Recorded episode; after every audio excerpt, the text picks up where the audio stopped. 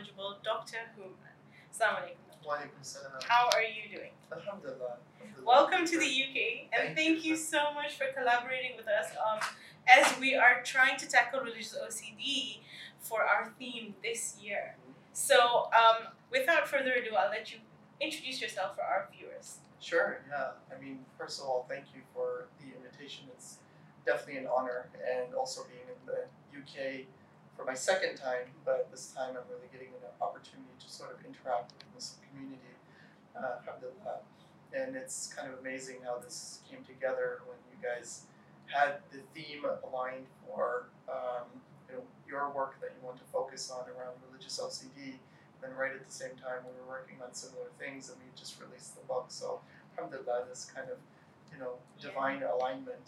You know, we came across your book actually and decided we absolutely have to reach out Mm, you know because this is an area that we have seen growing in the last couple of years um, and our statistics show that as well so we, we definitely thought this is an area that we want to work Yeah, with absolutely. um, and you are part of the Khalil Center Yeah. so you want to tell us a bit more Sure, about the Khalil absolutely, Center absolutely. Yeah, Khalil Center started off in 2010, so I'm the founder and executive director of Khalil Center, alhamdulillah. And so, you know, the initial idea was that we recognized that, you know, um, American Muslims and, and Muslims in Western countries and even in, in many parts of the world, even including in the Muslim world where I work currently as well, um, we find that they're less or more reluctant to seek out mental health care than other populations.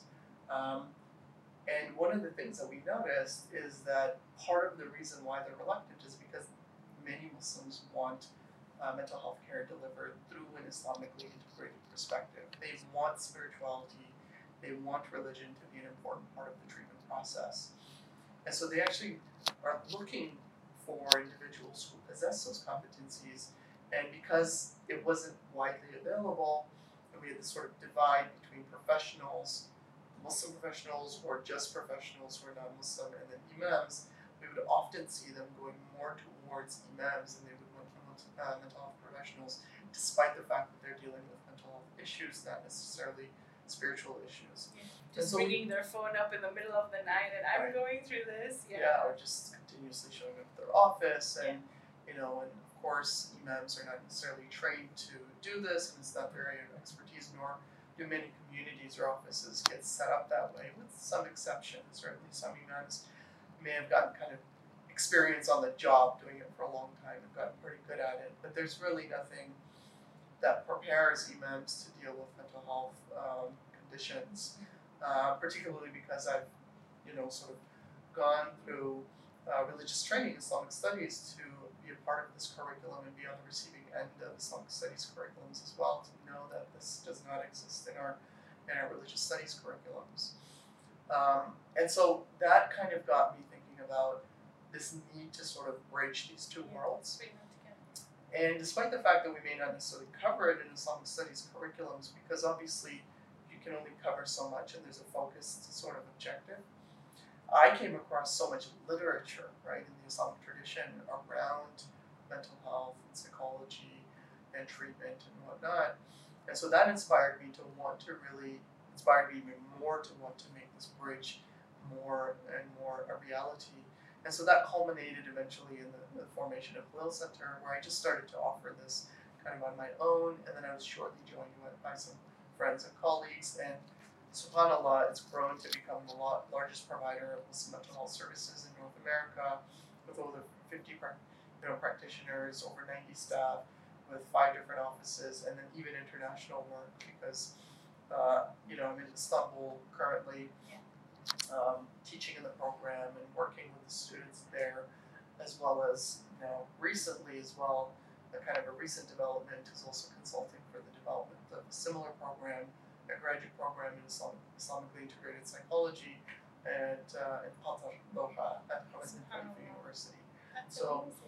You can kind of see it's really taken off a lot more quickly than I would have um, imagined, but it really does speak to 13 years ago when we're looking at the quote unquote stigma and people don't want to come, but then when you realize that you provide treatment in a way that really speaks to a need, like you speak to the barrier and you lift that barrier through a facilitator like spiritual spirituality integrated with mental health, see that the floodgates kind of just opened up. Open, yeah. Yeah. Exactly. Subhanallah, subhanallah, and you're doing amazing work. Yes. Are any plans to come to the UK?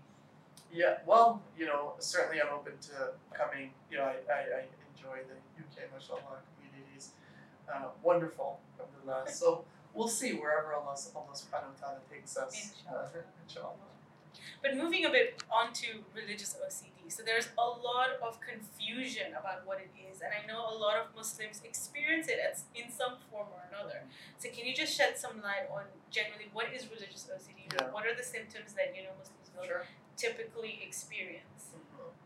Yeah, so OCD, um, there's a subtype of OCD called OCD scrupulosity, or in other words, religious OCD. And I'll get to what we kind of call that in Islamic terms or in Muslim cultures, what we refer to that. Uh, simply waswasa, but I'll kind of delineate what you know what that is. But um, OCD is really like two major parts. It starts with these obsessions and intrusive thoughts that are uncomfortable that people generally don't want. And it generates in them a fear, right? A fear of some catastrophe that may or may not happen, or the loss of something valuable. For example, an individual, when it comes to what we call scrupulosity, this is the overlap or intersection between religion and or their religious beliefs and um, their condition of OCD. Their obsessions become fixated on things like, you know, wudu, did I pray, did I make wudu properly? Um, did I pray properly? And then they may, you know, wonder and feel anxious about that. Oh, did I make a statement of kufr? Did I think a blasphemous thought and then did that take me out of the fold of Islam? Did I incidentally or accidentally divorce my wife, for example? Um, character defects, I, I thought of something evil, does that mean I'm an evil person? And so oftentimes it's about trying to get rid of these thoughts that feel very uncomfortable, that they don't want. And some of the ways that people try to address these thoughts and the anxiety that's generated. For example, somebody says, I don't know if I prayed I did my wudu properly, I may miss the spot. Oh wait, that means that my prayer is not accepted if I didn't have this wudu. And therefore, if my prayer isn't accepted, that's the first thing that I'm going to be asked on, on the day of judgment about. And therefore, I'm going to go to hell. It becomes very scary. Yeah. And so I need to then go back and this compulsion. And compulsion is this thing that pushes you, forces you to do something against your better judgment. And, and what I mean by better, better judgment is oftentimes individuals may know, people with OCD, that wait a second, this is excessive. This doesn't make sense. Like other people are able to pray properly, make wudu, and they don't con- repeatedly they you know, go back and question their wudu all the time. But I do. Yeah, you can rationalize it. You realize that this doesn't make sense. But they feel this com- compulsion. I have to go back. I'm not going to feel comfortable, and I need to be safe and secure. I'd rather be safe than sorry. So then they go back and they make wudu again, but it just opens up endless possibilities. Once you enable this condition, the larger it gets and it snowballs, and you go from making one extra wudu to two to three to four to fifteen, and making a ghusl again, praying your salah again. Some people spend hours engaged in this process, despite the fact that they know this doesn't make any sense, and they feel very burdened and overwhelmed by it. And so this is kind of what we mean by OCD is that the criterion diagnostically is that you know the compulsions need to last for at least one hour plus um, in order to uh, qualify, and it needs to uh, sig- uh, create significant dysfunction.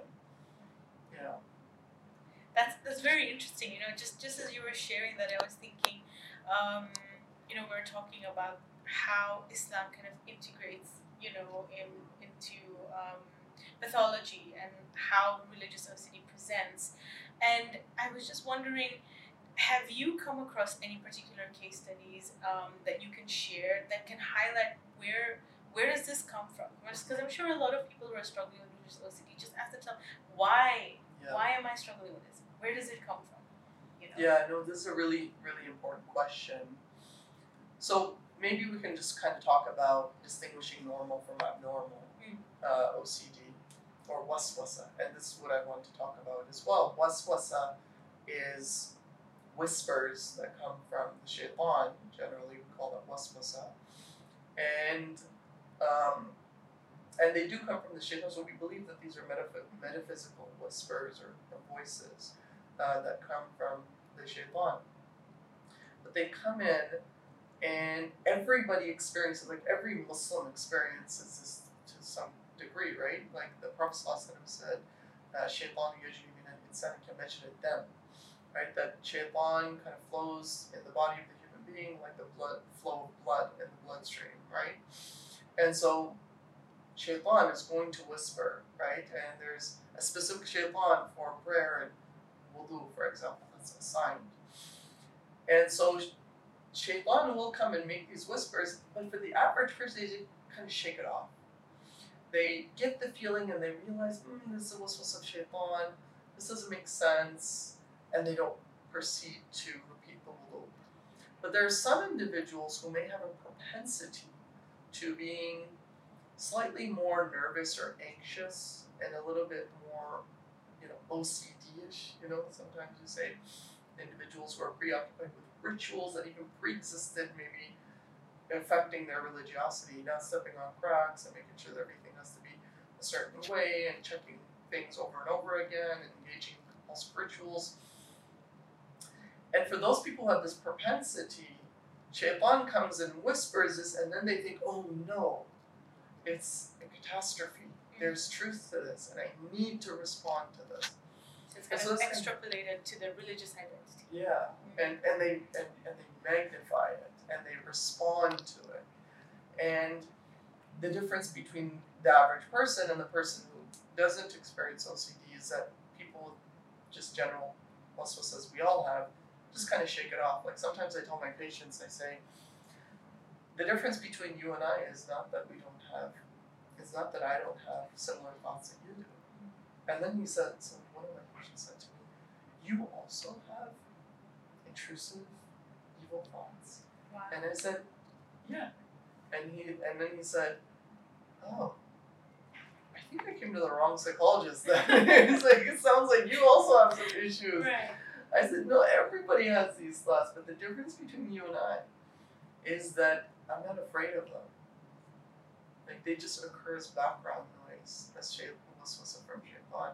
Whereas for you, they're imminent, they're a danger, they're a threat. And so you're afraid of your own thoughts. You're afraid of the thoughts that go through your mind. And that's a fundamental difference. And you're very sensitized to this. And then you respond to it, which creates this kind of vicious um, vicious cycle. So it oftentimes people have somewhat of a genetic predisposition. Not always. May also be environmentally induced, like somebody grew up in a very restrictive family or an abusive family. Or they may have grown up in an environment that was kind of very conducive to obsessive compulsive kinds of behaviors. Their mom was doing this a lot, or an uncle was doing this a lot, so it becomes a learned behavior Yeah. right? And so it can vary to a degree, but oftentimes people have sort of some way of being trained or habituated to respond to distress this way, and that they learn to react through some set of compulsions or rituals to extinguish the anxiety that they feel. And that learning kind of has impacted every facet of their life in some form. So it's kind of like a process of unlearning a lot of things that you've unconsciously picked up. Absolutely. Wow. Absolutely. So that's I feel like that's a lot of information that can make you feel a bit hopeless. Mhm. So let's focus on the hopeful part Sure. of the conversation. What are the treatment options? What do people do when they realize, okay, I'm experiencing this. This is a form of scrupulosity. Yeah. What's available for me? Yeah, I mean, well, the good news is we just published this this book, right, by Claritas, Claritas Publishing House, and so this is a very exciting development in you know Muslim mental health literature. Uh, we didn't have stuff like this in the past, and alhamdulillah now we do. And so we just published this book on waswasa, OCD, scrupulosity, And so individuals who I want to say have like subclinical elements of OCD, waswasa, or Can you just define that for yeah, subclinical meaning that it does it's not it's not overly dysfunctional, meaning that they can go to work, they can go to school, they can do their homework, they can have you know relationships with their family members in a, in a reasonably healthy way, but they just take a really long time making ghusl. They make a really long time with prayer. They may have a tendency to kind of repeat a lot. Those people and mild you know cases of clinical OCD where it takes them some time, I don't know, an hour or two subtotal uh, total a day, but it doesn't significantly impair their life entirely. These people can perhaps go through the workbook and find a lot of benefit that may help curb some of this for them. Uh, but the most idealist way of doing this is to do it with support. And to do it with ideally mental health professional who is familiar with OCD and how to work with it, a Muslim mental health professional that knows about the intersection of these two and can potentially work with the workbook and help use that as an aid to the psychotherapy and counseling process. If that's not available, and now it's more and more available. Under that with the online space, but let's say that's not available for some reason or another to somebody, perhaps a chaplain who works with counseling cases, maybe a skilled and experienced imam who has worked with a lot of cases and is familiar with this stuff, that you could have him help you walk through the workbook together, for example. So these are kind of ways that individuals can work with this stuff and help um, themselves. Uh, but in severe cases, it really absolutely requires professional help. You're not going to be able to just read the book and get over it Yeah. or get some sort of communal support. You absolutely need professional help. And even in some cases, you may need psychiatric assistance as well, especially when it becomes very, very severe, because that's when we get into a very clear biological predisposition or biological element to this that may not be all that responsive to psychotherapy or, you know, sort of learning the appropriate ways of thinking and behaving with regard to OCD. This, imagine the compulsion. You feel this compulsion, and the stronger the compulsion, the more, you know, you need to escalate the levels of professional care that you may need. And and so on the back of that, I'm just thinking. Firstly, thank you so much for publishing this book, for undertaking research in this area, and for training um, our counselors. So all our, most of our IM counselors now are receiving this training, so we can you know be in a better position to help the ummah. Um, alhamdulillah.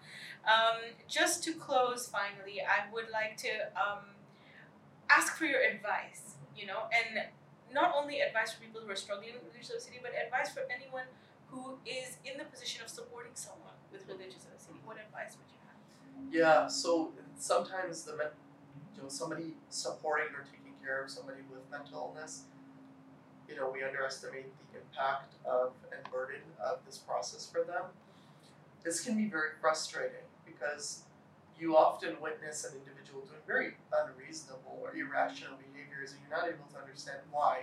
You just think it's a simple fix. Hey, stop doing that, or I'm not going to let you have access to water and whatnot sometimes it can create a lot of frustration, fights, person feeling very un- like not understood, ostracized, and then very much so frustrated on the other end because there might be the wife or the husband of this individual or the mother or the sibling whose life has been made difficult because of this individual as well. They can't go anywhere or they can't leave the house or you know they're having to clean up after them and whatnot because of all of the um, issues. You know, a great degree of patience is going to definitely be needed, uh, but sometimes some of their own support in mental health. And, and definitely, I would say this that do not try to treat this as a family member because, you know, pe- people with OCD are not responsive to family members trying to intervene and stop them. In fact, it just generates further relational problems between them and it may further enable the condition of the individual. So it's best if, even if they say all the right things, it may not come best from them. It may need to really be taken to a, a professional for assistance. So be that kind of supportive hand Yeah. in like helping them get the right kind of help that Yeah. they need. That's amazing.